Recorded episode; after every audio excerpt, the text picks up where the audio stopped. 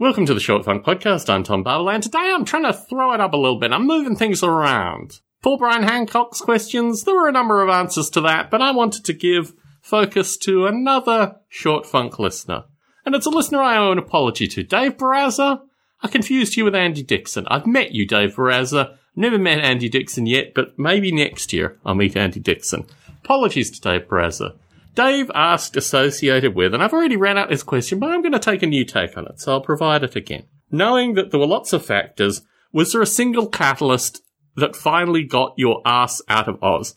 Here I have to point out, because he used the UK spelling of ass, clearly I was already going to get him confused with Andy Dixon, who is actually based in the UK. But I met Dave Barazza in Portland. Fine, upstanding gentleman, met his girlfriend as well. I'm going to take a different tack. Sometimes, rarely, but occasionally, I wake up in a cold sweat with the view that I've just had a dream associated with what my life would be like if I still lived in Australia. And it is genuinely a nightmare. My perspective associated with the departure from Australia has been characterised in many ways, but let me give a dream interpolation associated with what Australia would mean to me if I was still there. Firstly, I'm universally single. I'm living in some horrible, dilapidated environment, and quite frankly, I'm relatively haphazardly broke. Some sideline to this, I realized recording the recent questions from Paul Brian Hancock that I hadn't accurately introduced the shed. For my first two years, I lived on campus. I lived in a college that had been run by nuns, and it was still effectively run by nuns. I was there primarily because my mother, as a diplomat, was enabled to put me up in college for two years. It would have cost me about $200 a week if I'd chosen to stay there. But I decided this was a relatively good deal. I worked probably about, I don't know, a third of a mile down the road at the Research School of Physical Sciences and Engineering. And I thought initially, because I was a naive schmuck, did I mention that I was naive? That living in an environment run by nuns would actually be quite interesting. Boy, was I wrong. My mother, in her infinite wisdom, put down that my father was Jewish on my entry criteria to this particular residential accommodation, and for that reason I was deemed a demon from that moment on, and the nuns treated me unusually poorly.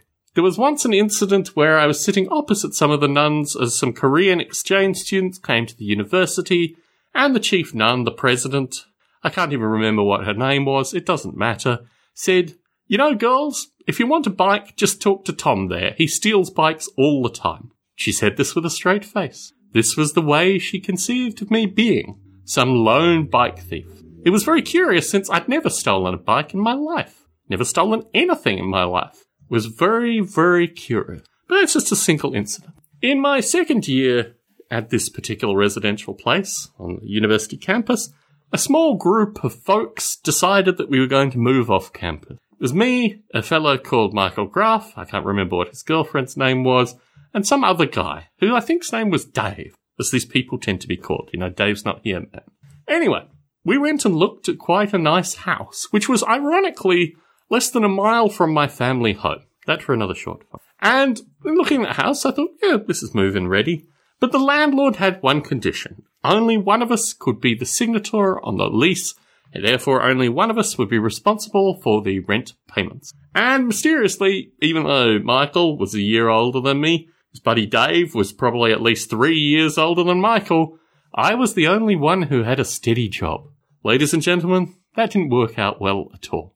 Never signed the lease, cut all ties with Michael, didn't even know Dave, and I realized I'd probably be in for another year living on campus. By the time of my third year, I'd made a number of friends, and one of my friends lived slightly off campus, and they had a garden shed that the local academic was willing to rent out to some schmuck. The previous schmuck who lived there, funnily enough, also a guy called Dave, there's a pattern here, had lived there previously for a few years. I think he'd conceived a child there, actually, because he had a child support letters that were being sent, and his, his ex, or at least what is culturally called his baby's mama, in this part of the world would come by periodically to see if Dave had returned.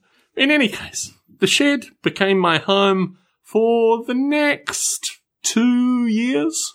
Well, really a year and a half because I was out of Australia for six months and co-let the shed for that period of time. The shed was a very rustic environment. It had various cracks in the walls, the electricity wasn't particularly good. Any wet washing that I would have in the drying rack, I'm here talking about dishes or pots and pans, would get a layer of frost on it. It was freezing during the winter and it was absolutely sweltering during the summer. And it had a variety of other conditions, like, for example, the roof would leak and these kind of things. It would rain down on my computer monitors. And if ever there was anything that needed to happen, it was pretty well my responsibility to do it. If I conceived of Noble Ape in Malaysia, gave birth to it on this campus accommodation, where I also had mono, might I add, the shed was really where Noble Ape got in its stride. I had a piano that I played, known as Rich Lips, in the well, actually, that's what it's called. It was a Richard Lippenstein piano, but anyway. And I played the piano, I wrote software, and I stayed just the right distance from campus. It was an amazing existence, really, and one that I occasionally reflect on in a positive light. The cold, the environment, the general sense of nihilism, all of these things were central themes in my development. And for that reason, I still reflect on the shed periodically. Certainly made living at the Leicester YMCA a lot easier, but I wanted to introduce the shed to anyone who's interested. It was a double garage size, the piano up against the central wall, so it wasn't in fact connected with any of the cold. My bedroom was kind of nestled in where I was basically nestled up next to the piano, so as not to be near any of the exposed walls. There was a dog, maybe about 10 feet from my head. It would bark periodically. That was the neighbour's dog. And I did a series of modifications. I created a cobblestone path that led up to the shed, did various modifications just to make it slightly more livable. That was my home.